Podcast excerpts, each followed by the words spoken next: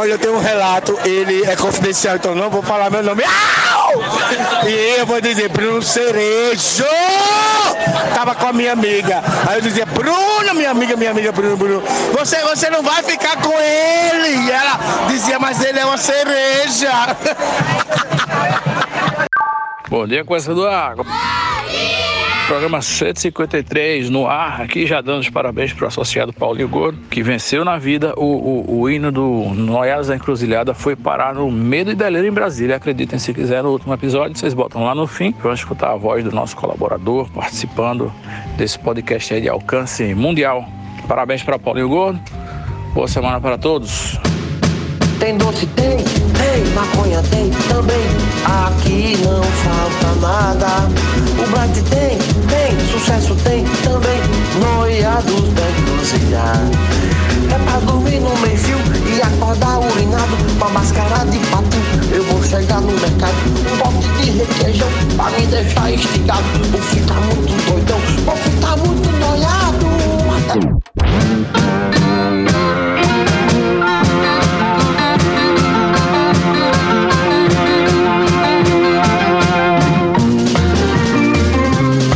Conversando Água.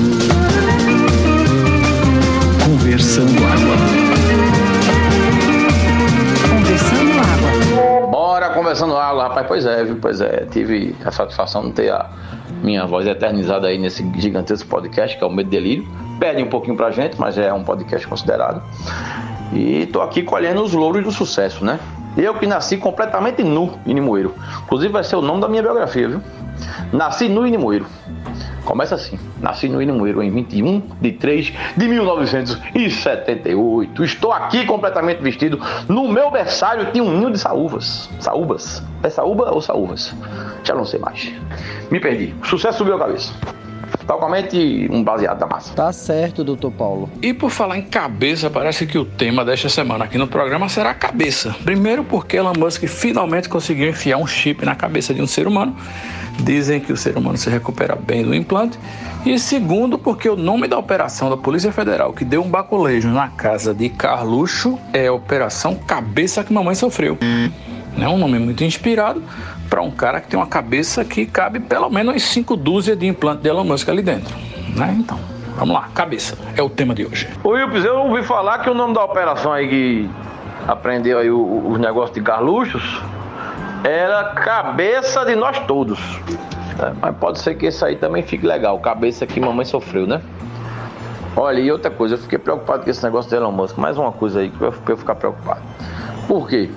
Porque eu, pelo que eu entendi, pelo que eu li aí, é, ele implantou o chip na cabeça do ser humano para ele poder se conectar com os aparelhos né, eletrônicos de forma remota, de forma distante, só utilizando o pensamento.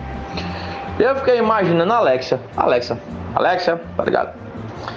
A Alexa enchendo o juiz desse cidadão, bicho. Com coisa, conversando tele- telepaticamente com ele e ele com ela o tempo todinho, entendeu? O cara vai acabar endoidando, meu irmão. Tá certo, Paulinho? É cabeça de nós todos mesmo. Cabeça como a mãe sofreu é a versão nordestina da mesma expressão, né? Serve para a mesma coisa que é designar as pessoas com cabeção do caralho feito Carluxo. E para mim esse negócio do chip na cabeça jamais funcionaria, não sei como é como vocês, mas eu não controlo meus pensamentos. Eu penso todo tipo de merda e aí rola algum tipo de filtro e na hora de falar ou digitar, eu realmente sou um pouco mais cordial com as pessoas né, um pouco mais sensato, se é que eu consigo ser.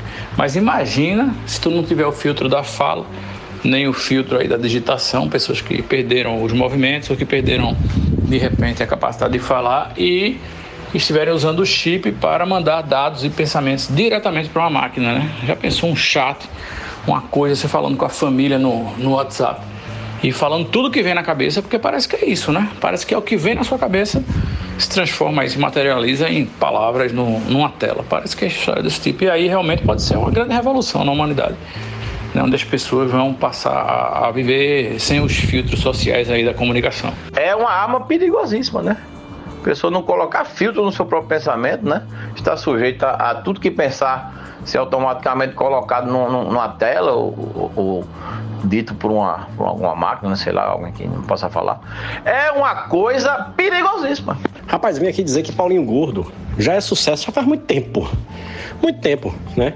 Já lá em Limoeiro, meados aí de 78, esse menino já fazia sucesso já. Pra cá, achei que o mundo tá descobrindo isso de forma tardia, né?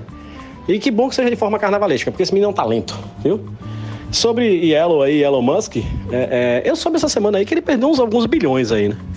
Inclusive, ele tá fazendo até biquinho, aquele biquinho de magoei, porque parece que ele não é mais o, o cara mais rico do mundo, né? Teve um cara aí, parece que passou ele. O cara acho que é de alguma grife dessa aí. Não sei não, só sei que é a revista Forbes, Forbes, Forbes. Parece que ele divulgou alguma coisa que ele tá em segundo lugar. Aí eu soube que ele tá fazendo biquinho. Não sou mais um, um milionário. É isso. Sobre esse negócio aí da, da operação lá, cabeça que mamãe sofreu, a cabeça de nós todos, é, tem umas situações assim que as pessoas já perguntaram assim, falando tipo, é, quem você queria ser durante 10 minutos?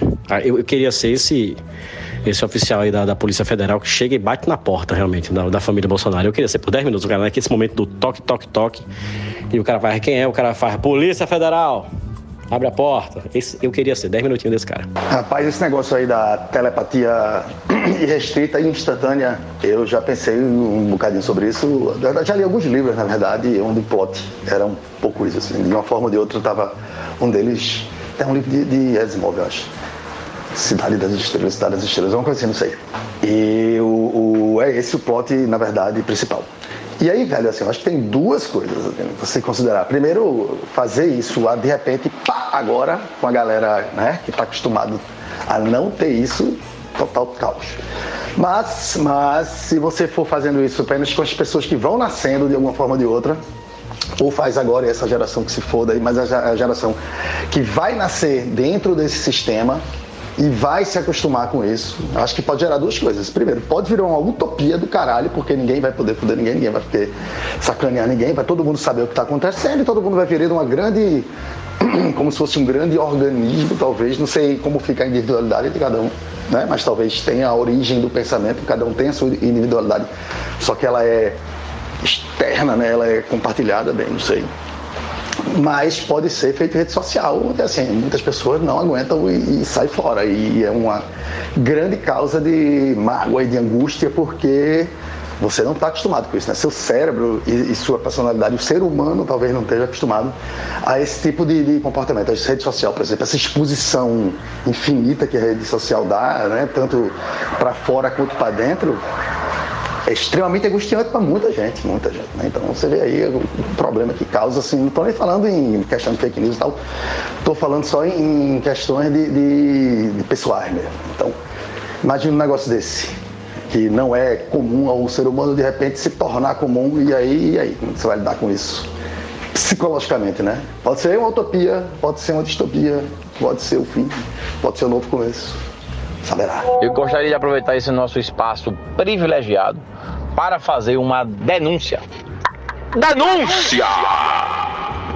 O chinês Miao Shenhua, maratonista de 52 anos, foi desclassificado de uma prova na província de Washamao, no sudoeste eh, asiático, porque passou a prova todinha correndo e fumando.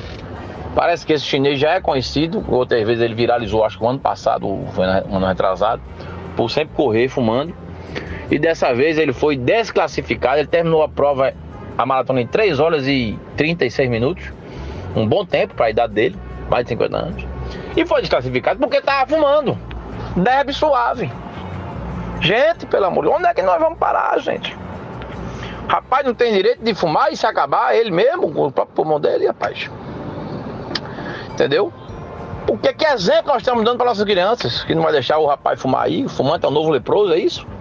Lamentável a postura do governo chinês, lamentável. E o que me faz lembrar daquela velha história de Jonas Nadador, né, que nós já conhecemos da, da música da banda Retro Agosto de Melusa, né, a seca saga de Jonas Nadador. É, o é como se fosse o faroeste caboclo do, do, do Agreste, porque a música tem 28 minutos e conta a história de Jonas, que nadou o São Francisco ao contrário, né? Contra a maré, partindo aqui do litoral até a nascente. Nadou essa extensão todinha do São Francisco, só parava para fumar Ele andava com a carteira de Belmonte aqui em cima da orelha. Ele nadava no estilo, né? Com, aquele, com a cabecinha para fora assim, parava, fumava, não saía nem da água. E depois continuava a viagem. E assim foi até chegar na sede do São Francisco. Fumando a viagem toda. Toda a sua epopeia foi fumando. Então fica aí o exemplo. Não foi des- desclassificado porque não tinha prova, era uma prova com, com ele mesmo, contra os limites do, do próprio ser humano. E entrou pra eternidade aí, através da banda Retro Augusto Melusa. Escutem, procurem. Não tá em nenhuma plataforma, não tá em lugar nenhum.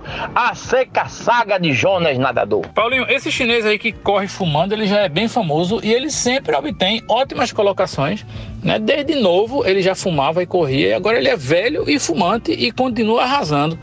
E parece que, que essa retaliação veio dos outros corredores que querem evitar a humilhação de serem derrotados por um velho fumante. Aí fizeram esse movimento para excluir o cara das corridas, o que pode abrir um precedente para a gente aqui no, no Conversando Água sugerir a criação de um tipo de Paralimpíada para pessoas viciadas, porque o viciado ele pode sim praticar esportes e pode ser bom nisso. Né? Do mesmo jeito que pessoas com muitas limitações eh, nos provam que é possível aí eh, alcançar metas que a gente, bando de, de sedentário cachaceiro, não consegue. De repente, um cara aí que fuma crack todo dia, ele pode ser fera no tênis de mesa. Inclusive, pode ser um tênis de mesa muito interessante, o cara doidão de crack jogando, imagina. Né? Ou se não, sei lá, um cara aí baixinho que, que cheira pó todo dia, ele pode ser fera no hipismo, se bem que no hipismo o atleta, o atleta é o cavalo, né? Então o cavalo é que teria que ser viciado em alguma coisa. Mas vocês entenderam a lógica. Né? Vamos aí levar para frente essa ideia da Paralimpíada de pessoas dependentes químicas. Ótima ideia do Noiado Games. Noiado Game, eu fiquei imaginando aqui os, os, os cracudos jogando ping-pong, né? Tênis de mesa, que não pode falar ping-pong, é profissional. E aí, no meio da, da partida, de repente, bate aquela noia e você fuma a bola. Bom dia, Conversando Água. Queria atualizar vocês nessa quinta-feira sobre algumas novidades do mercado de Casa Amarela, que faz tempo que eu não faço isso. Muito bem, Bruno. E aí eu queria passar por aqui dizendo que não só o mercado, mas como o entorno dele, está tendo várias promoções. É, mas uma que chamou mais a minha atenção, que é uma coisa que eu pelo menos nunca tinha visto, é o papel adesivo pega-rato. De acordo com a moça, você coloca o papel no lugar que você acha que o ratinho vai passar. Ele é um papel adesivo, quando o ratinho passa, as patinhas ficam grudadas e o bichinho fica lá, esperando você acordar para dar uma paulada na cabeça dele, sei lá. Tá em promoção, três papéis de gruda-rato, está saindo a cinco reais. Vê que maravilha? É isso, caso você tenha um ratinho em casa aí, meus queridos ouvintes, o papel caça-rato, o papel caça-rato gruda-rato está em promoção na nossa querida Feira de Casa Amarela. E você, você já com seu espírito de publicitário, já deu uma ideia aí para que o nosso querido e carismático Flávio Caça-Rato faça a propaganda do Cola-Rato. Porque não deixa de ser uma caça ao rato, né? só que de forma muito mais angustiante. Angustiante eu falo, obviamente, para o rato, né?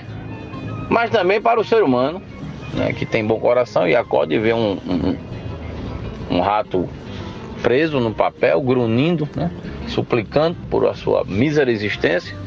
E você tem que resolver como é que você vai acabar com a vida daquele daqueles seres. Aí você pode dar uma paulada, feito o cerejo bem observou, é um caminho interessante. Você pode asfixiar o rato de várias maneiras. Você pode simplesmente envenenar o rato, né? Pegar um conta-gota e pingando lentamente no olho dele um colírio venenoso. E você pode também né, obrigá-lo a passar a manhã todinha assistindo Boninho e companhia do seu lado, vendo a Liana cantando os dedinhos, né? Dedos médios, onde estão? Aqui então. Eles saúdam e se vão, e se vão. Rapaz, Paulinho, eu fiquei pensando a mesma coisa, cara. Porque a situação de você matar um bicho desse, você gosta mesmo de acordar e ver o bicho morto, né? Pragas, digamos assim. Eu mesmo sou um cara que tem uma frescura do caralho com detetização daquele casa, porque eu não gosto de formiga. Essa pequenininha, eu acho ela nojenta. Eu não gosto de barata, não tenho essa frescura, eu mato barata. Ontem mesmo, por exemplo, eu tava falando aqui em casa que tava na hora de renovar a detetização, porque eu vi umas formiguinhas. E ontem de noite, ao andar pela casa, vi um negócio marronzinho no chão, achei até que era um cocô de pix. Eu falei, gente, pix cagou no corredor. Quando eu vi, era uma barata. Acendi a luz, era uma barata, que estava virada com as patas para cima, né? E aí, eu fiquei olhando para aquela barata e fiquei vendo exatamente o desespero dela, que não conseguia se virar, olhando para mim, e eu olhando para ela, e ela com aquela cara de porra, fudeu, né? Vou levar uma lapada e tal. Só que aí eu não, eu não tenho muito esse negócio de chinelada em, em barata, porque para mim a pior coisa que tem é quando a bicha estoura, fica aquele sangue de barata espalhado pelo canto. E como eu não tenho frescura com isso, eu termino pegando um, um guardanapo, um papel higiênico e pego a desgraçada com a mão mesmo e, e jogo no vaso e dou descarga, né? Acho que pode ser mais até interessante para ela, aquela sensação de ir embora para a Ilha do Cocô, sei lá. Mas aí eu prefiro fazer isso, sabe? Mas é, eu pensando nisso, no desespero do olhar da barata ontem para mim, é que eu fiquei pensando na mesma situação da turma do adesivo do rato, velho. Tá ligado? Aquela história do cara ficar, chegar, acordar de manhã, tá um rato lá, eita porra, o cara chegou. Meu irmão, aí o rato vai começar, meu irmão, foi mal. Desenrola aí, solta aqui minha patinha e tal. Porra, não, não dá essa lapada em mim, não. Não, não, não, não, não pega aí, se der telefone, não, por favor, porra. Entendeu? Querer olhar no olho do bicho é foda, mas é a vida, né? Quem mandou? Pau legal opositor, aquela história toda, né? E aí a gente manda. Mas deve ser complicado. E dando uma capotada no assunto, né? Nessa quinta-feira aqui em Recife está chuvosa, né? Nós que estamos já entrando aí na, nas vésperas do carnaval, fica aquela pergunta, né? Um assunto até que o William já botou aqui, que é vai chover no carnaval? Rapaz, Sere, eu fiquei tentando visualizar o olhar da barata, principalmente ela estando emborcada, tá ligado? Fiquei aqui agora assim, tentando entender a expressão dela. Diferente de, de um rato, né? Que você pelo menos consegue identificar, mas eu tá aí. Aquele formato de barata eu nunca, nunca identifiquei os olhos, não. Sobre a barata ainda, não tem essa frescura não, eu espatifo no chão mesmo, foda-se, depois limpo, se ela estiver muito ativa e serelepe. E também, se estiver debilitada, ela dá essa passeada aí em direção à ilha do cocô, idem. É, o negócio é não tá perto, porque medo não, mas é arque, nojentinha. Sobre chover no carnaval, velho, eu me lembro de um ano, eu não lembro se foi 2012 2013, sei lá. Alguém aqui vai lembrar. Que choveu. E foi um dilúvio, tão dos infernos. E eu lembro que a gente inventou de sair com uma burrinha feita de pelúcia. É, no Acho é Pouco, que a gente fez um dragãozinho, que era uma burrinha assim. E meu irmão, velho, a água no joelho, a chuva pesando naquele negócio. E a gente queria porque queria, porque ia sair, porque ia desfilar. Eu não sei se eu ia ter essa energia toda nesses dias atuais da minha vida. Começar a parecer que vai chover, eu já vou pensar duas vezes. Cecília, eu tenho uma lembrança que eu acho que foi 2012, esse carnaval da chuva. Por quê? Porque ficou muito gravado na minha memória. É, nós, é, nós descobrimos que Carla estava grávida num domingo de carnaval. A gente foi pro sábado de carnaval lá em Olinda, acho é pouco. Saímos no acho é pouco, ela já meio enjoada, bebeu, bebeu, mas não tava bem. É, que quando acabou, aí choveu, mas não choveu muito forte nesse, nesse sábado, mas choveu, me lembro disso aí. Tanto é que para pegar táxi foi aquela Babilônia infernal em Olinda para voltar para casa. Já era umas 8 horas da noite, 7 horas, sei lá. A gente sofrendo para pegar táxi. Conseguimos um táxi ali, a gente já tava andando já tava indo pro ta...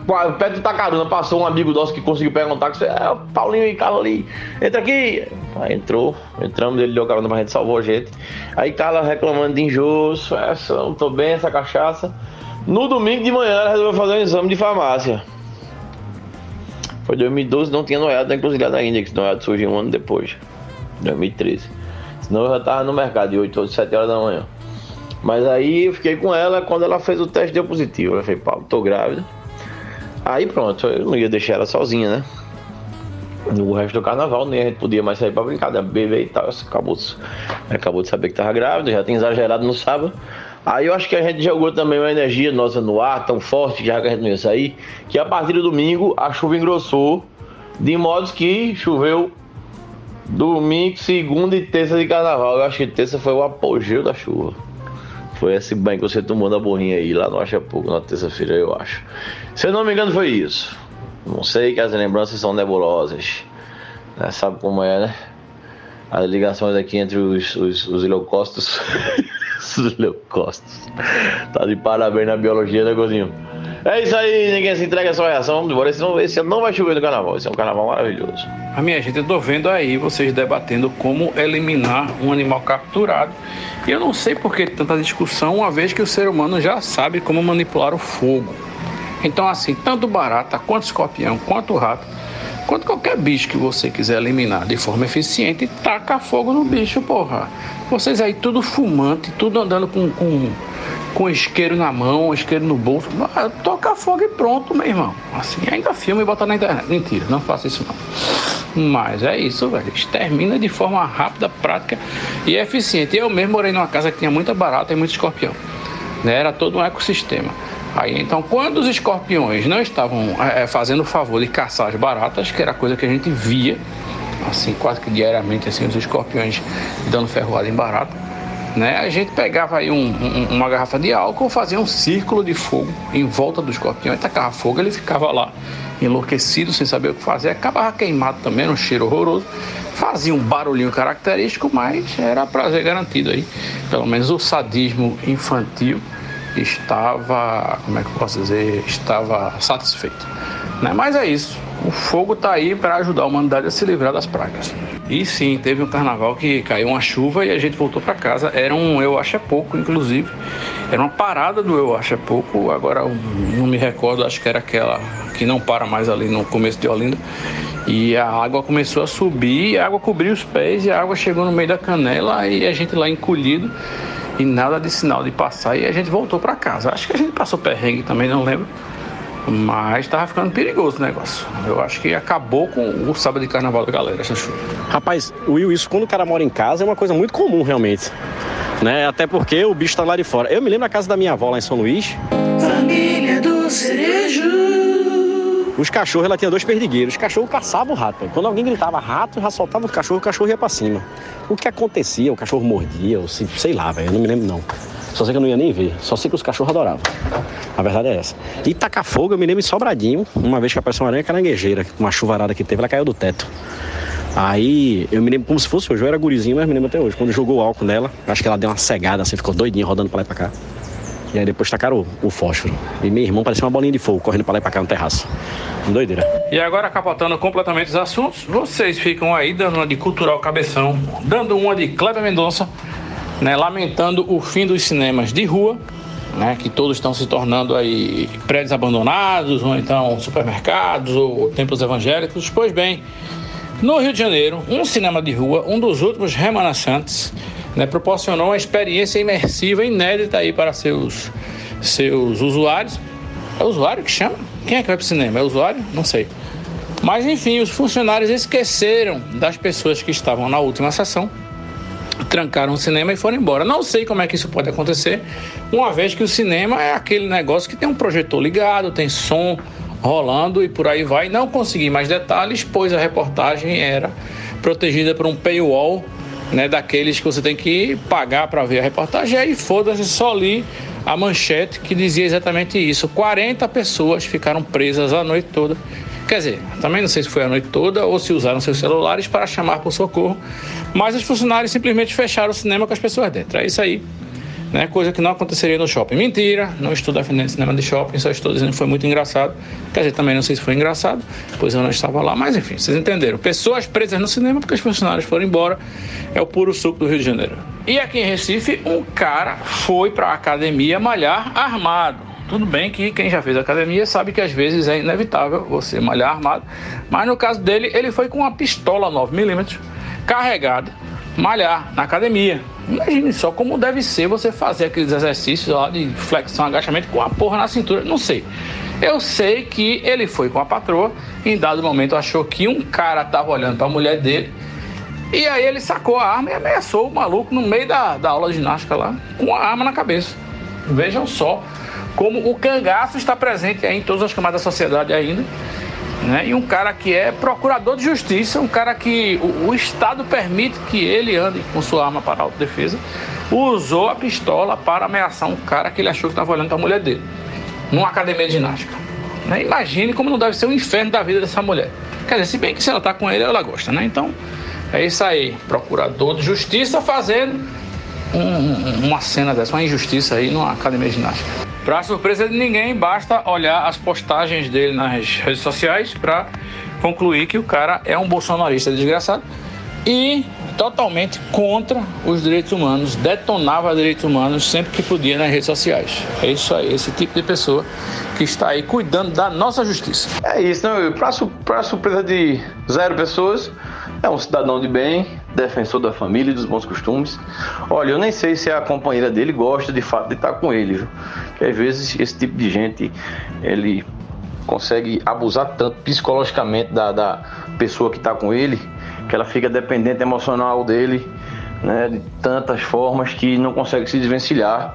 E às vezes, às vezes não, normalmente é preciso de muita ajuda para poder é, se livrar de um encosto filho da puta desse cidadão aí.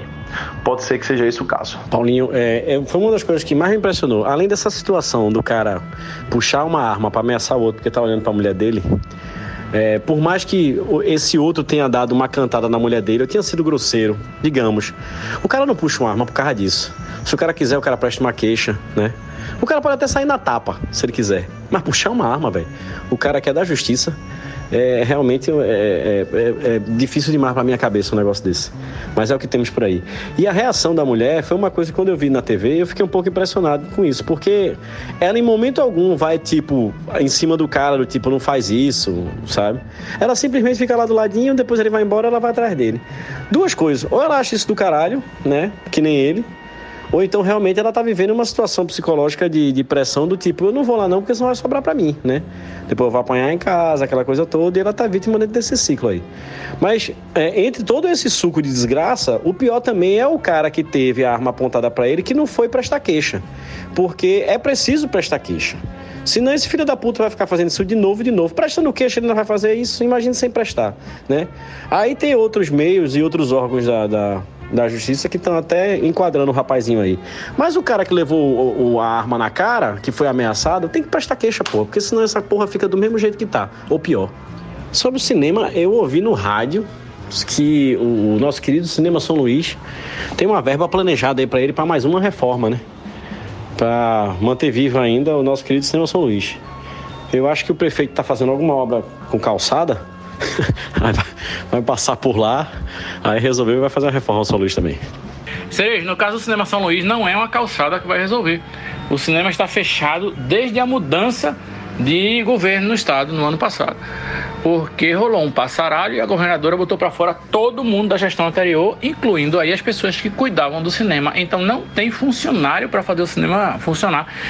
Por favor, me corrijam se eu estiver errado, mas eu acho que a história é exatamente essa. Inclusive, eu passei por lá pelo São Luís, não tem nenhum filme em cartaz, não tem letreiro, portas fechadas, não tem ninguém, tá abandonado.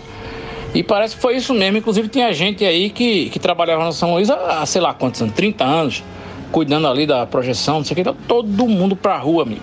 E não foi ninguém ainda substituído. Tá parado o negócio lá. E pode ser a melhor calçada de todas. E que, que adianta, porque não vai passar filme, não, velho. É, o que eu tinha ouvido no rádio é que tinha uma, uma verba aprovada para fazer uma nova reforma nele e tal. A questão é que eu não sei se, além da reforma, vai se incluir um projeto realmente de voltar a exibições de filme, dele funcionar perfeitamente, né? Aí é que tá o detalhe, porque uma coisa realmente não tá ligada na outra, tem que ter um projeto pros dois, né? Até onde eu sei, tem a verba para reforma. Se vai trazer a galera de volta para projetar filme, se vai ter uma programação decente, aí eu acho que é outros 500 mesmo. O problema desse negócio de ter a verba é porque às vezes a verba fica lá e emaranhada nessa, nessa teia de burocracia que é no Estado brasileiro e o negócio não anda. Você veja, por exemplo, a gente comentou aqui há mais de um ano atrás que tinha o projeto e tinha a verba para reformar aquela casa de Clarice Lispector ali na Praça Marcel Pinheiro. Tá abandonada lá há décadas para fazer um museu de Clarice e tal. Uma coisa que já devia ter sido feita, meu Deus do céu, 800 anos atrás. E até agora nada. Eu passei lá recentemente e tá do mesmo jeito, porra. É foda, é difícil. Fica difícil acreditar. Ah, e o filme que as pessoas estavam assistindo no cinema quando foram trancadas lá e esquecidas é um filme chamado Os Rejeitados. Então aí tem tudo a ver, pode ser parte da experiência desse filme com esse título, as pessoas se sentirem rejeitadas também. O que é que vocês acham? É uma experiência imersiva, né? Eu achei interessantíssimo. Porra, ainda bem que não era Titanic, né, velho? Muito bem, Bruno. Já pensou o cinema começar a encher d'água? Naquele clima do tipo, vai afundar? Meu irmão, dia desse lá na empresa, Eu estava numa reunião, na sala de reunião, e a nossa sala de reunião tem uma janela de vidro que é para fora da casa. É lá na equivalente ao segundo andar. É um prédio antigo, então o segundo andar bem alto, mas por precaução a gente deixa a porta da, da sala de reunião fechada por dentro da casa, porque se alguém porventura um dia, sei lá, o Homem-Aranha vir entrar pela janela, a porta está fechada, então o alarme toca e é mais um, um empecilho para a pessoa entrar no prédio. né? Mas resumindo, eu estava numa reunião nessa sala e no automático uma pessoa veio ajudar a botar um cabo lá, um, um colega de trabalho. E aí quando ele saiu, ele fechou, passou a chave. Meu irmão, ainda bem que era no meio do dia, velho. Porque imagina, se fosse no final do dia, ia ficar eu e meu outro colega na sala trancado. Quando ele bateu na. Beleza, vamos embora, eu tava fechando meu computador. Ele foi abrir, ele disse, ah, a gente tá trancado, eu disse, tá tirando onda. Aí liguei pra todo mundo, a galera não atende, né, mais telefone. Aí daqui a pouco o meu colega que trancou a gente fez, ligasse. Aí eu disse, trancou a gente, ele eu não acredito não. Pois é, eu ia passar por essa experiência aí da galera, ficar trancada no prédio. Agora no cinema, velho, eu ia achar meio macabro. Eu ia ficar preocupada. E sobre o São Luís, velho, tudo que nesse estado depender dessa governadora, a gente tá fudido, velho.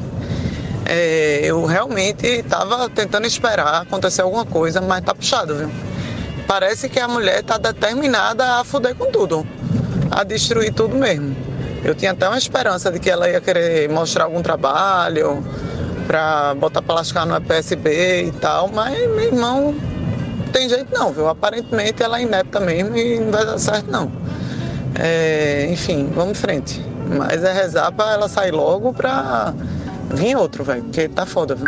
E por falar em ficar trancado, tem aí o clássico caso do cara, vocês podem achar isso no YouTube. O cara era desses que ficam até mais tarde no trabalho, isso foi em Nova York, e aí o cara ficou sozinho no escritório, terminou de fazer o que tinha que fazer e foi para casa.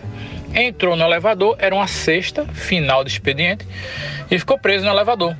E aí caiu um negócio tipo uma nevasca dessas que cai em Nova York, não sei o que e tal, que todos os serviços são suspensos.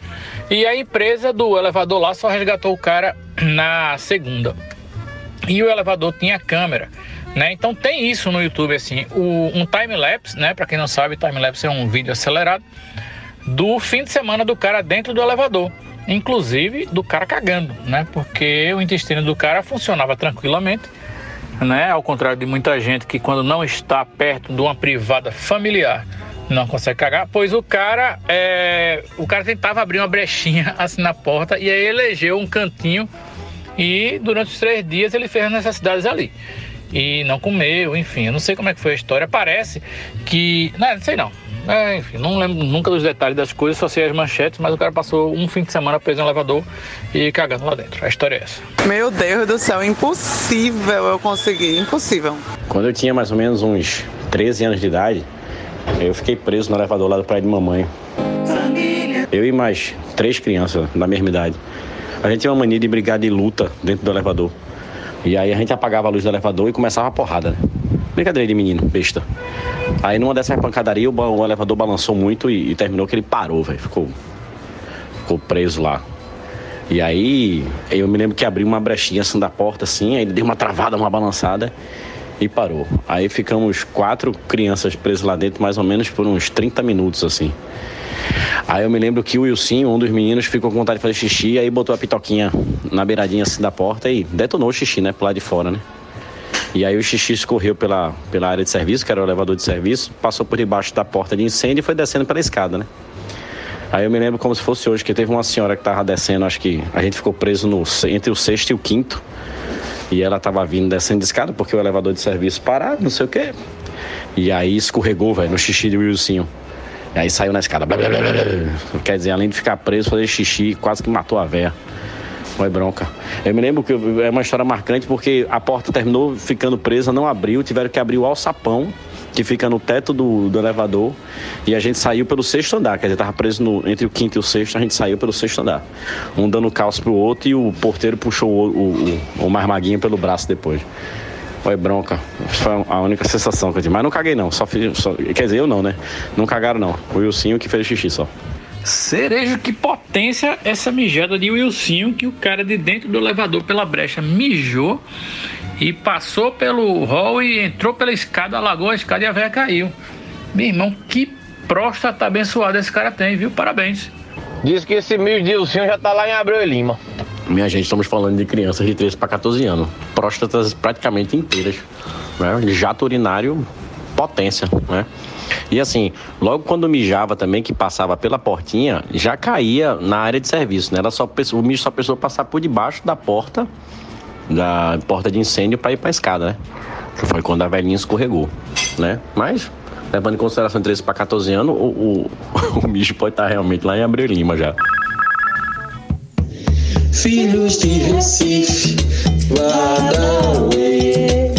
A moda agora é hashtag Odoiá. Tem um mistério que rola no Instagram.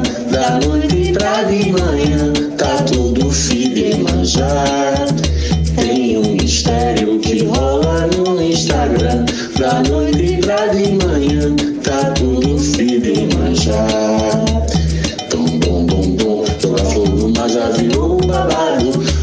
Salvador, pagar parcelado.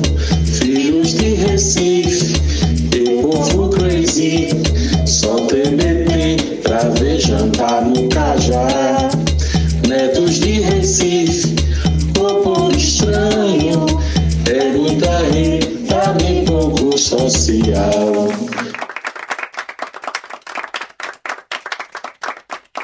E o Mac, hein? Vocês viram o Mac? Que tremenda fuleiragem. Um monte de estudante aí que tinha pego a nota dele escrito no SISU, um negócio desse procedimento é assim, né? Aí recebe lá o, o, o aviso de aprovado. Você foi aprovado na UFPR, Universidade Pública. O seu sonho, o seu sonho foi realizado. Você passou em psicologia. Você passou em publicidade. Você agora é, passou, é um, um- um universitário de jornalismo na UFPR. Mas de repente não é mais. De repente foi um erro do sistema. Aí você raspou a cabeça, aí você já mandou o WhatsApp pros parentes, você publicou no Instagram. Passei, passei, gente. Passei, olhem pra minha família toda alvoroçada, toda feliz. Aí dois, três dias depois, o Mac avisa, ó, foi mal aí, velho. O sistema errou aqui, tu não passasse não, tá? Mas meu cabelo que eu raspei. E a alegria que eu tive. E o sonho frustrado que tá dentro do meu coração. Como é que a gente faz agora? Caralho, velho. Eu não tinha visto isso, não. Aconteceu com quantas pessoas isso, Paulinho? que merda. E, bem, dia de manjar, feliz aniversário, papainho. Dia de aniversário de pai, dia de aniversário de um amigão da gente também, grande Fred, faz aniversário hoje. É isso aí. É, Cecília, eu não vi a quantidade de gente, não. Eu só vi a repercussão aqui nas redes sociais. E pelo que eu entendi aqui, não foi pouca gente, não, tá? Não foi um caso ou dois, não. Aí. Dá pra juntar aí um punhado bom de, de, de sonhos frustrados. Murchando tal qualmente maracujá velho. Eu vi estudantes que achavam que Sisu era o nome de um dente. Isso não é uma piada. Agora, hoje é sexta e eu não estou vendo nenhuma dica na minha mesa, por favor. Se esforcem e salvem o episódio, que tá muito fraco. Rapaz, vocês aí com medo de inteligência artificial, eu me dei conta agora que eu agora comecei a ter o medo de alguma coisa que a inteligência artificial pode vir a trazer. E é o seguinte, velho, você sabe que quando você escreve um programa de computador, aquelas palavrinhas, o computador tem ideia de que porra é aquela, né? Então existe um programa que vai converter teu texto, né, que é basicamente um texto em inglês, um programa para uma parada que o computador consiga entender. Né? Em zeros e uns e um bocado de númerozinho horrível e chama-se compilador. O compilador é o negócio que faz essa paradinha, certo?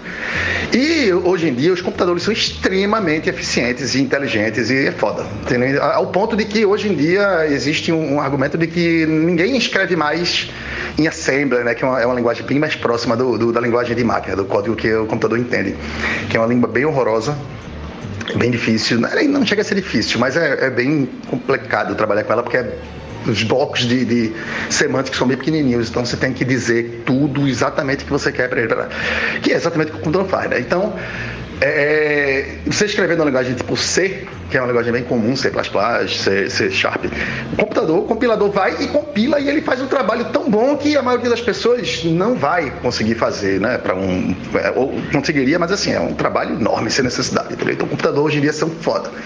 E aí comecei a pensar, caralho, esses computadores não são baseados em inteligência artificial, são só baseados em, em engenharia, né? Então, então uma, uma, parada onde os compiladores vão ser foda vai ser quando começarem a usar inteligência artificial. E aí, bicho, um negócio que já é quase mágica vai virar dupla mágica.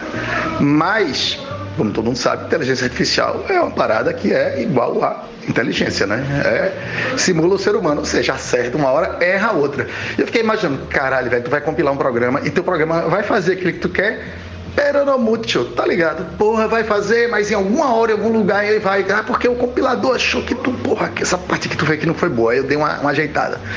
Então, Nada disso é meu medo. Quer dizer, essa parte é uma parte do meu medo, mas o meu medo é: será que a gente vai começar a entrar num futuro onde vai ser normal e esperado que as nossas ferramentas não façam exatamente aquilo que a gente quer e a gente vai ficar de boa com isso, tá ligado?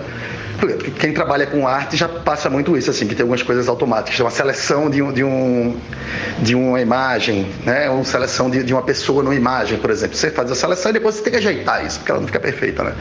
Então, várias coisas em relação a coisa como arte e tal, tem já essa coisa de. Mas são coisas pequenas. Agora imagina se vira um mundo normal onde todas as ferramentas que tu faz, que tu usa, toda tecnologia, vai ser foda, vai ser foda, incrível. Agora não vai fazer exatamente aquilo que você quer e a gente tá de boa com isso. Porra, vai ser foda, né, velho? Vai ser, vai ser esquisito. Minha gente, eu que vim. Desculpa aí, viu, o barulho de fundo que eu tô andando no meio da rua. Eu vim é, toda de carnaval, né? Porque hoje vamos estar aqui no Recife Antigo e já tem um bloco agora que vai ser aqui no meio da tarde, então já vim de carnaval. Aí tô andando, vem um motoqueiro, diminui a velocidade, abre o, o coisinho da moto dele e faz Jesus conta contigo para a obra dele. Rapaz, eu achei que o cara ia me paquerar, ou que o cara ia dizer alguma coisa, que, sei lá, tava alguma coisa desarmada, que alguma coisa minha caiu no chão, que ia me assaltar. Eu esperava tudo, menos isso. Mas é isso, eu, eu, não deu tempo porque ele foi embora, mas eu queria dizer pra ele que eu sou uma pessoa que até, enfim, sou católica, que eu rezo, que eu sou uma pessoa do bem, mas não deu tempo não de dizer nada disso. Ele deve estar tá achando que eu sou enviada do cão. Ô Diana Meira, tu tá fantasiada de quê? De neopentecostal ou tu tá fantasiada de demônio? Pode ser uma coisa ou outra, né? Porque aí ele já vai bater em cima por causa disso. Se fosse comigo, eu diria, diga a Jesus para contratar um bom mestre de obra, porque eu não vou encarar essa obra não, que é complicada. Paciência, né? Bem, como hoje é sexta, eu não sou de fugir de dica, mesmo não tendo uma dica excepcional para dar, eu vou falar do filme de terror que eu vi essa semana, chamado Skinamarink, Canção de Ninar. É um filme canadense. O mote são duas crianças que acordam uma noite e percebem que o pai deles desapareceu. A mãe também, os pais né, desapareceram e que as portas e janelas da casa também desapareceram. Eles estão presos nessa esse ambiente sem porta e janela, sem paz. E existe, né, nunca se vê, mas existe uma criatura ali, nesse mesmo ambiente que eles. E o filme se desenrola sempre em cima disso, sempre em insinuações. Nunca mostram os personagens, mesmo as crianças não aparecem por completo no vídeo. E é uma imagem meio granulada, assim, às vezes parece uma animação, mas é um filme meio envelhecido, né? E é uma agonia da porra o filme, velho. É um terror agoniante, desgraçado. Por isso que eu tô indicando, porque é desgraçado. Eu vi naquele, na Claro TV, naquela plataforma Now. Não é plataforma Anal, é plataforma Now. Ok? Procure. Skinner Marink, Canção de Linar. Se quiserem ter uns, uma noite agoniante. É bom.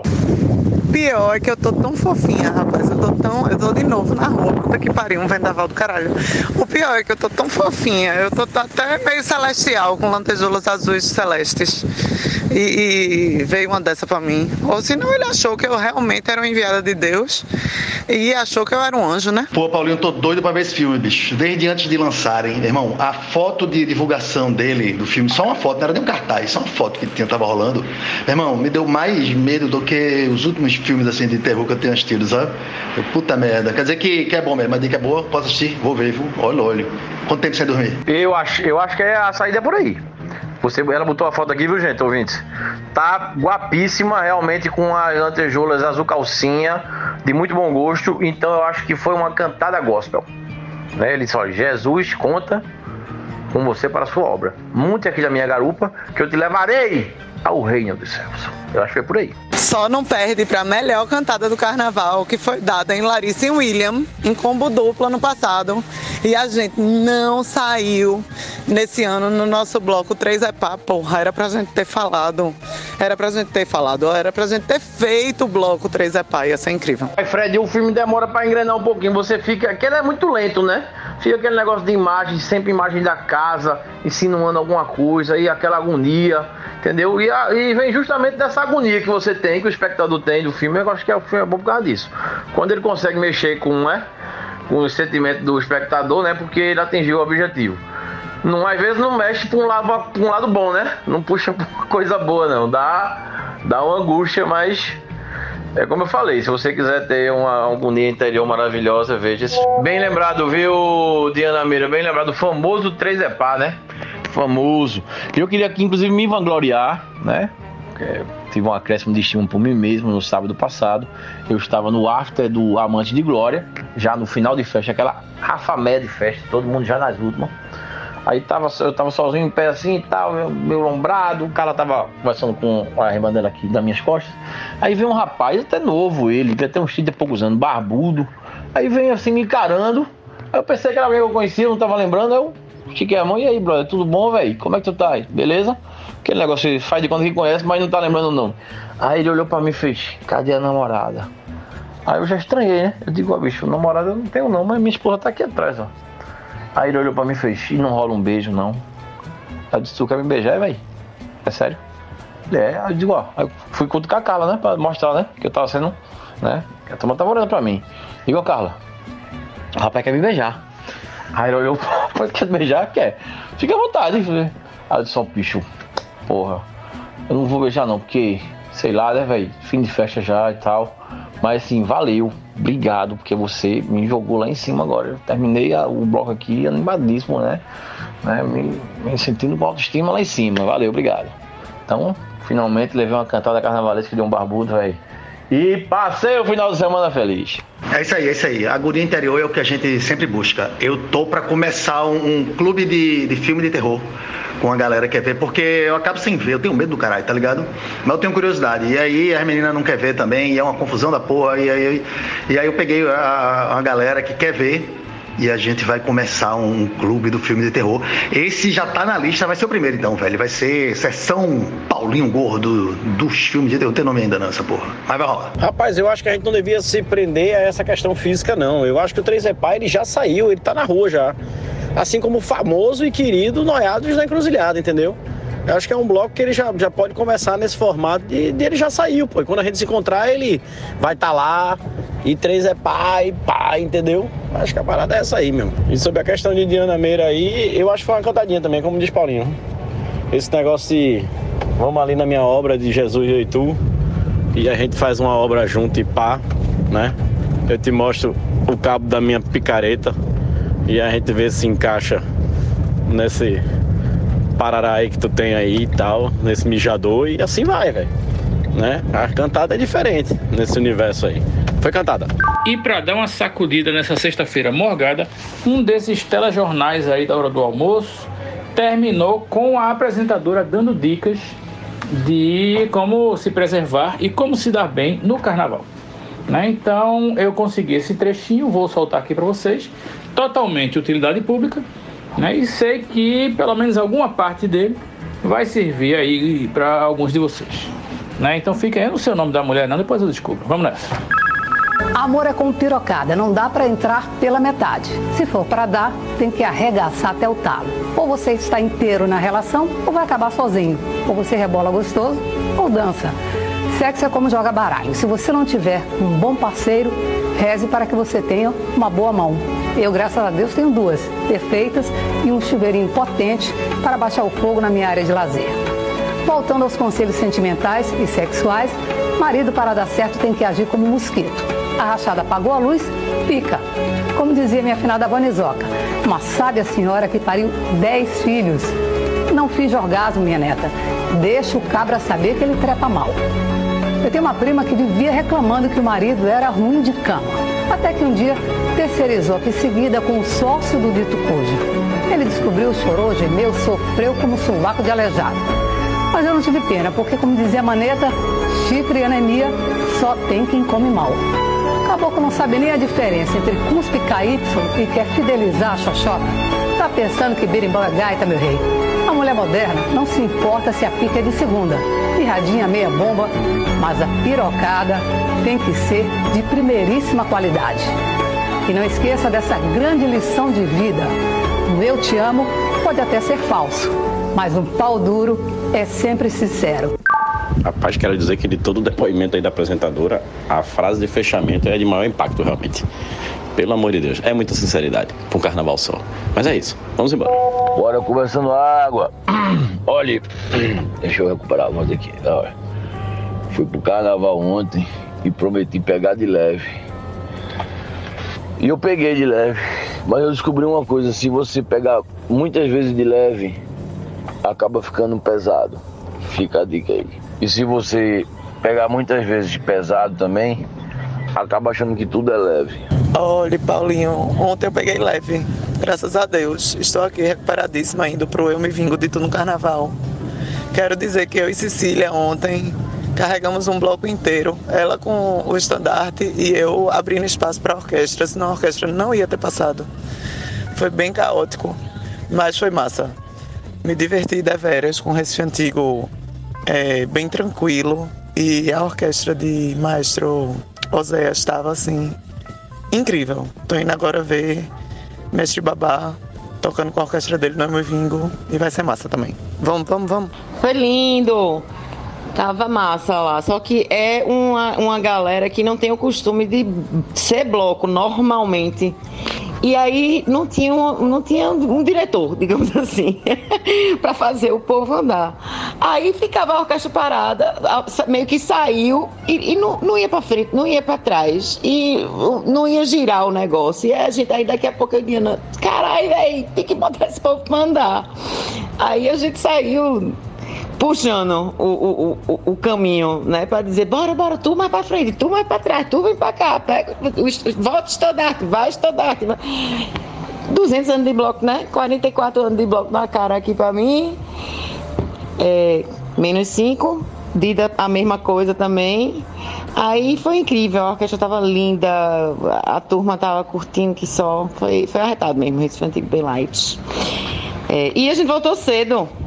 Então, realmente estamos aí novos. Eu não estou indo me vindo de tu agora, não, mas eu vou pro Blefe mais tarde, tá, gente? Querendo nos encontrar-nos, vai ser incrível também. O Blefe é o bloco da esquerda festiva e sai na Praça do Derby, 4 horas da tarde. Lá estarei. É bom saber essa agenda aí, porque eu tô indo pra Praça de Casa Forte e da Praça de Casa Forte eu tô seguindo o caminho do que tiver indo para algum canto, entendeu? Mas aí eu vou começar pela Praça de Casa Forte. Eu ontem não peguei nada, nem de leve nem forte, não. Eu fiquei quieto, né?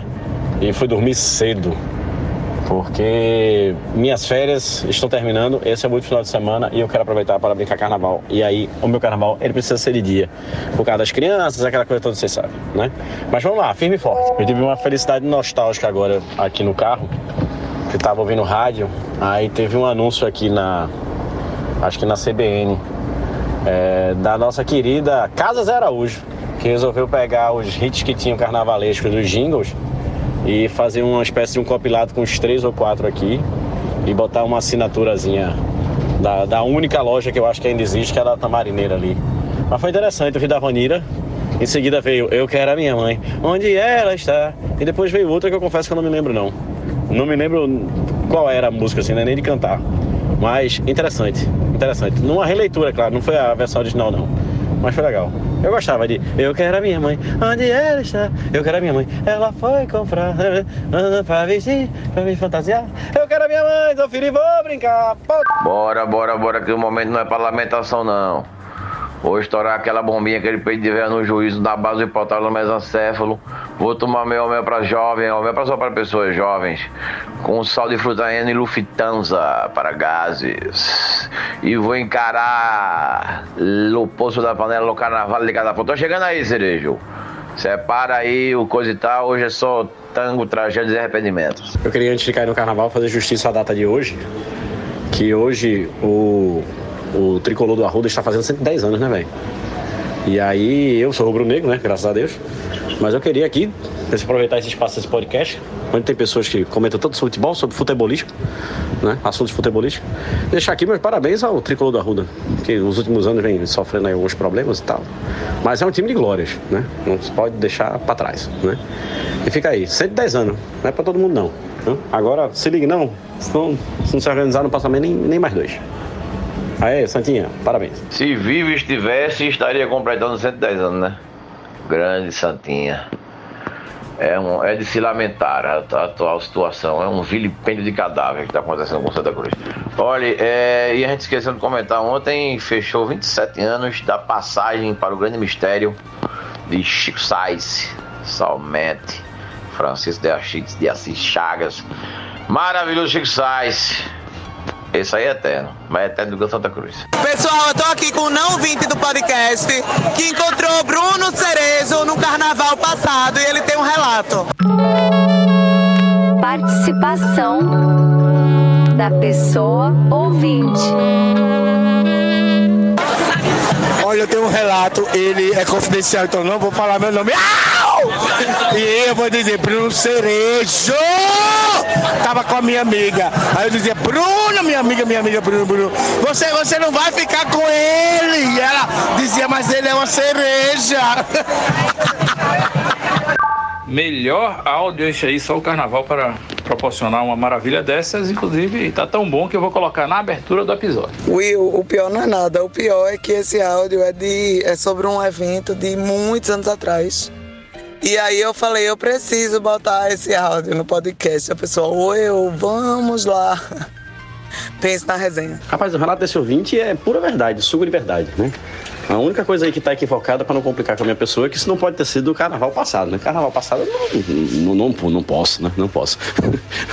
Ai, mas é, eu sou uma pessoa feita de, de, de carnavais e, e eu sempre fui essa cereja maravilhosa, realmente. Honestamente falando, e que a modéstia não me falte, né? Um beijo para todos vocês e caso encontrem novamente esse querido ouvinte, diga que eu mandei um beijo também enorme para ele, apesar de eu não saber quem é. Bem, amigos, então estamos perto de encerrar aqui o nosso episódio. Lembrando que este episódio estará no ar durante o carnaval. Então, se vocês quiserem deixar aí alguma mensagem para os nossos foliões ouvintes, o momento é agora que o programa vai acabar. É, se bem que eu acho que nenhum ouvinte chega até esse momento do programa aqui no finzinho, mas se chegar, terão dicas valiosas se vocês se importarem em deixá-las, tá? Mandem umas dicas aí que daqui a pouco eu vou fechar o programa. A minha dica de carnaval é aquela dica de sempre, né? Se hidrate, né? Tome uma aguinha, né? Que é bom. Entre as outras coisas que você escolheu para se hidratar. É, não esqueça daquele protetor solar, porque o bicho vai pegar. Um solzinho não tá fácil. Achei aquela história que vai chover no carnaval. Não vai acontecer. É, e a outra e principal é brincar em paz, né? É, semear a paz durante o carnaval é a melhor coisa que tem, né? Em todos os sentidos, né? Respeitando o folião do seu lado, respeitando as mulheres, respeitando o que não é não, certo? Respeitando o corpo do ser humano que está do seu lado, quem quer que seja, certo? E propagar isso de uma forma que o carnaval seja cada vez mais divertido e mais seguro e mais respeitoso, digamos assim. É isso. Bruno Cerejo acaba de dizer tudo, todo o fundamental para brincar um bom carnaval. Vão, crianças, façam uso também de drogas entorpecentes de forma geral e mediquem-se sem a consulta médica necessária. Epoclé, Epoclé, pronto, Olinda mandou te chamar. Eu queria, antes de terminar, acrescentar só mais uma coisinha sobre essa questão do, do- dos períodos de festas carnavalescas aí. É, eu tô vindo buscar Francisco aqui, que ele ficou na casa da minha irmã, pra gente poder brincar ontem. E aí eu tô andando aqui pela cidade, meados de, de Cruzilhada, Casa Amarela e tal. E aí eu tô vendo aqui as sobras dos bloquinhos de ontem, né? Que ficam espalhados pela cidade. E aí uma outra coisa boa que a gente pode se conscientizar também é com o lixo que a gente produz, viu rapaziada? Porque eu tô vendo é, restinhos de blocos aqui espalhados pelo chão. E tem lugares realmente aqui pro lado da encruzilhada, pro lado do Rosarinho, que tá uma nojeira, né? Da turma não conseguir catar seu próprio lixinho, garrafas e tal, que você pode botar numa lixeira. Enfim, a gente pode fazer a nossa parte, né? Então vamos pensar nisso também. Para brincar carnaval não precisa destruir a cidade toda não, viu? Cata teu lixo, tenta produzir menos dele também. E se produzir, cata teu lixo e bota no lugar certo. Falou? Pois é, Sericho. Eu, eu, inclusive, lembrei de uma coisa que eu notei ontem. Eu fui num bloquinho microscópico, assim, um bloquinho muito pequeno, 15, 20 pessoas no máximo, esquerda festiva, né, como o bloco se autodenomina. Para vocês terem uma ideia, a orquestra tinha mais gente que o bloco, foi a impressão que eu fiquei, mas foi muito animado. Desfilamos aí por ruas muito calmas do bairro do Derby, que é um bairro fantasma praticamente aqui no Recife. Mas mesmo nesse bloco tão pequeno, havia uma pessoa da coleta consciente com um sacão lá com luvas para recolher as latinhas dos foliões, uma vez que nossa cidade não é muito bem ornamentada com lixeiras, principalmente no Derby, que é um pedaço meio abandonado do Recife, né? Mas veja, mesmo assim, mesmo num bloco minúsculo, mesmo tendo a coleta consciente, eu vi um cara lá, todo de vermelho, como manda o figurino. Quer dizer, não tem nada a ver a cor, mas enfim, era pra ser. é, Eu achava que tinha que ter um pouco mais de consciência, mas o cara tomou a cerveja e pei e jogou no chão, no meio da rua. E eu disse, eita Larissa, show pro cara. Porra, em situação nenhuma, jamais, em bloco ou sem bloco, ninguém joga porra nenhuma no chão. Eu não jogo, Larissa não joga. Sei que vocês aí também não jogam. O cara pô, jogou lá, o cara vinha com a senhora dele, terminou a cerveja, jogou. Como se fosse a coisa mais normal do mundo. E aí veio a mocinha da coleta consciente e que estava vindo atrás dele se abaixou, pegou a lata, muito sorridente, botou no saco e vida que segue. Né? Mas não custava nem o cara ter virado assim pro lado e já colocado dentro do saquinho da moça que vinha justamente para recolher isso. Achei realmente uma coisa lastimável, cara. O, o ser humano tem que evoluir muito ainda. Para vocês terem uma ideia, eu saí com Liz, né, no carro um dia desse, ela com 8 anos, né? Aí eu tava com. Eu tava com os equipamentos, tava com teclado, né? Enfim, coisa grande do banco de trás, disse, vai na frente mesmo. Ela nem pode na cidade, mas foi. E aí ela disse, papai, toda vez que a gente vai pra casa de vovô, que, que é o avô dela que mora na torre, né? Que a gente sai do Parnamirim, vai pra torre, cruza ponto, não sei o quê. Ela disse: toda vez a gente vai ver o seguinte: a gente vai ver gente atravessando, correndo fora da faixa, a gente vai ver gente jogando lixo no chão e a gente vai ver gente cuspindo pela janela do ônibus. Ela anotou isso e trouxe assim, ela fez um compilado na cabeça dela. E disse que toda vez que ela faz um percurso maior assim de carro, porque Parnamirim Torre já é um percurso longo assim para a da gente, ela disse que vê todas essas atrocidades sociais aí acontecendo. Mas o que importa é a minha dica e a minha dica para os carnavalescos aí que vão ouvir esse programa antes do carnaval é brinquem o carnaval loucamente como se não houvesse amanhã e não reclamem do calor. Pois, como todos sabemos, este é o carnaval mais frio que você vai ter no resto da sua vida certo? A partir desse vai só esquentar e você vai só envelhecer. E a água potável vai ficar cada vez mais escassa no mundo, então aí, porra, brinque e se hidrate enquanto você pode brincar e se hidratar. Porque você vai literalmente derreter nos próximos carnavais e vai morrer seco aí, porque não vai ter água para beber. Essa é a minha previsão apocalíptica que incentiva você a brincar o carnaval em sua totalidade e plenitude. E mais um conselhinho, se vocês me encontrarem no carnaval, por mais querido que eu seja vocês tenham vontade de me abraçar com força, lembre-se que eu ainda estou me recuperando de uma cirurgia, então, principalmente aqui do lado esquerdo do abdômen, vocês não deem aquela tapinha não, porque aconteceu uma vez ou outra aí, eu fiquei muito preocupado. Mas é isso aí, certo? Eu conto com a colaboração de vocês. Eu acho que Séria deu todas as dicas muito importantes. Hidratem-se, porque puta que pariu, viu? Tá calor não. Ontem eu tomei dois, duas garrafas d'água seguidas no Eu Me Vingo, no sol ali da, da Boa Vista. Boa Vista não, ali é o quê? Ali na Rua da Aurora. Enfim, eu tomei duas garrafas d'água seguida e parece que evaporou, velho. Eu continuava com sede. E uma parte, obviamente, jogamos na cabeça, porque também precisava dar uma descozinhada no cérebro, dar uma amenizada na temperatura, mas tá foda, viu? E é isso. É o carnaval menos quente de todos os próximos anos, como diz aí nosso apocalíptico William Paiva. Vocês não acham que todo bloco deveria ter por obrigação um carro-pipa jogando água, não? Feito acho é pouco faz no final, mas aí, do jeito que as coisas estão, poderia ser durante todo o trajeto, né? Ou então, sei lá, enfim, a gente tem o trio elétrico que toca música, a gente pode ter um veículo aí que, que jogue água nas pessoas, né? Pra amenizar, ia ser maravilhoso. Passou aqui pela rua ontem um bloco chamado Só da Bandeira. É, todo mundo de azul, uma orquestrinha organizada, bem pequenininho o bloco. Aí eu fui lá ver com o mesmo a gente não durou cinco minutos no sol que tava, era meio-dia. Eu também não sei que ideia é essa de sair num bloco que só tinha velhinho e criança ao meio-dia, né, debaixo do sol. Mas tinha um carro puxando uma carrocinha e em cima ficavam três crianças maiores, assim, pré-adolescentes, distribuindo água, assim, garrafas d'água valer pra galera. Porque senão não ia chegar a metade do bloco no final. É foda, pô. Tá muito quente, pô. Muito quente. Não tem condições, não. E assim, não tá quente só meio-dia, não. Porque eu saí do Amivingo, vim pra Praça de Casa Forte. E, véis, já era escuro. Tava escuro. E eu tava suando, suando muito, assim. E quem me conhece sabe que eu não sou de suar, de ficar completamente suada. Eu tava, parecia que eu tinha saído de um, entrado num chuveiro. Mas é isso. Vamos com fé. Carnaval tá aí, pessoal, se hidratem. Adeus. Eu nem sei se isso já foi dito aqui, mas eu acabei de ver a notícia de que a galera que ficou esquecida dentro do cinema ganhou agora ingressos ilimitados para ir pro resto da vida enquanto o cinema houver, para poder curtir cinema e ficar preso de novo, quem sabe. Vamos ver. É só nunca mais ir na última sessão, né? Ou na sessão antes do almoço, quando os funcionários saem e, enfim, deixa as pessoas presas lá. Fica a dica aí. Agora eu queria saber de Paulinho Gordo, por que é que o Noiados esse ano não fez uma música para Marina Abramovic lá na usina da arte?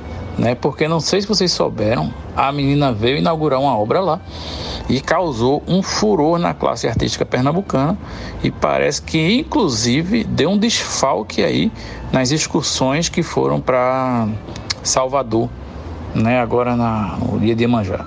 Né? Teve gente que não foi para Salvador para ver Marina Abramovic. Vou mandar um vídeo aqui, inclusive, para vocês terem ideia de como foi o esquema lá.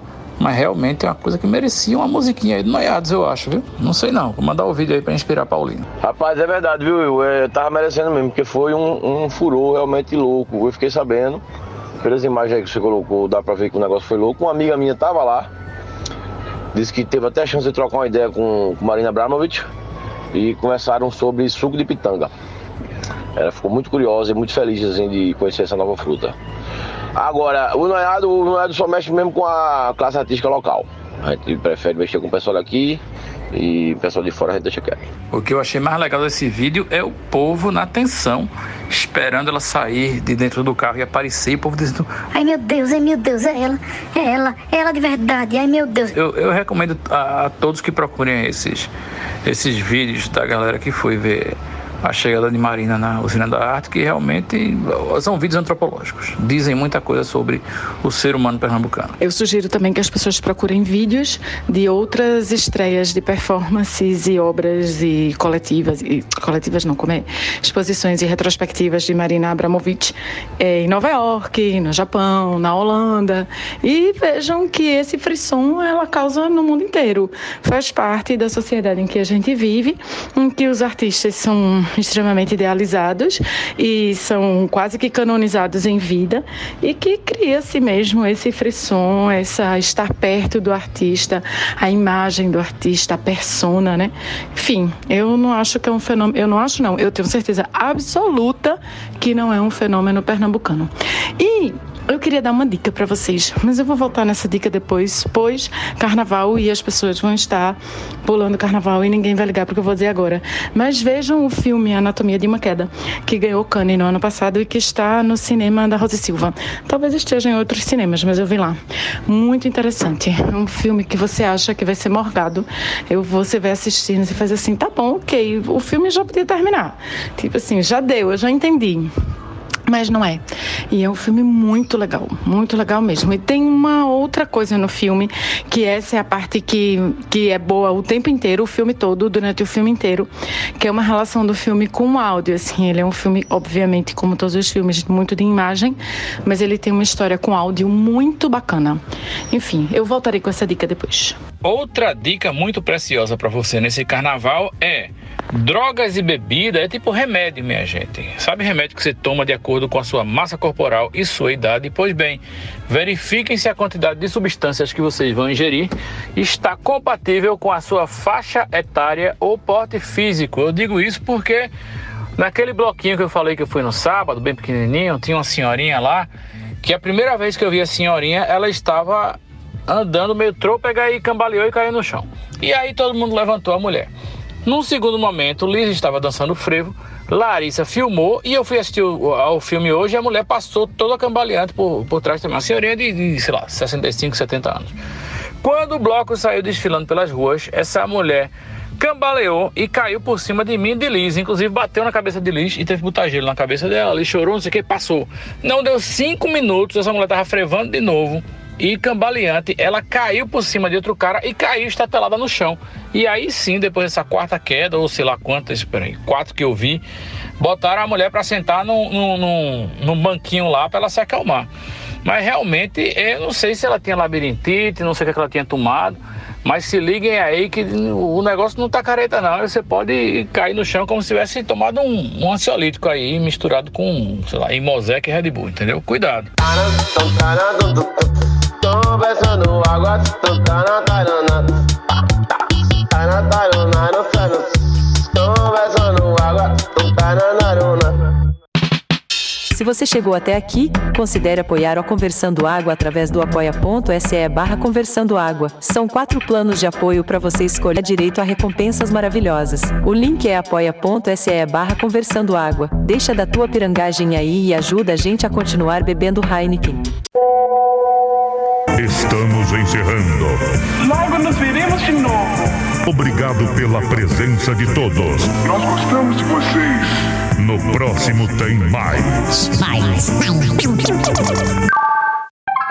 O podcast Conversando Água reserva-se ao direito de não concordar e também de não discordar de qualquer conteúdo verbalizado pelo ouvinte no quadro Participação da pessoa ouvinte. A responsabilidade pelos referidos conteúdos é atribuída exclusivamente ao ouvinte que teve a coragem de vir aqui falar qualquer tipo de merda.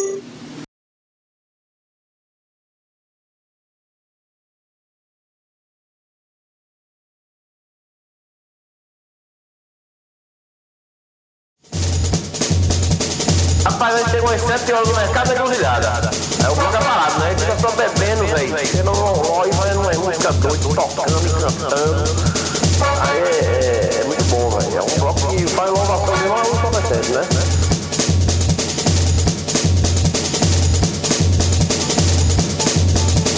Bloco do noiado não combina com você. Bloco do noiado não combina com você.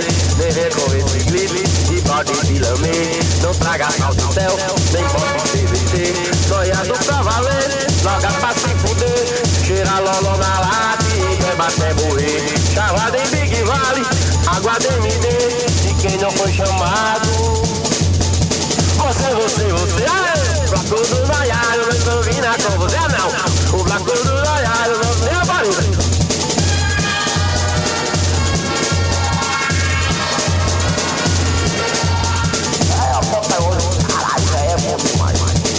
Bloco do noiado não combina com você. Bloco do noiado não combina com você. Viver com esse clipe e pode se lamer. Não traga sal do céu, nem pode PVC. Noiado pra valer, loga pra se fuder. Cheira loló na lata e beba até morrer. Chavada em Big Valley, água de MD. De quem não foi chamado. Você, você, você! Bloco do noiado não combina com você, não. O bloco do noiado não tem a barulho.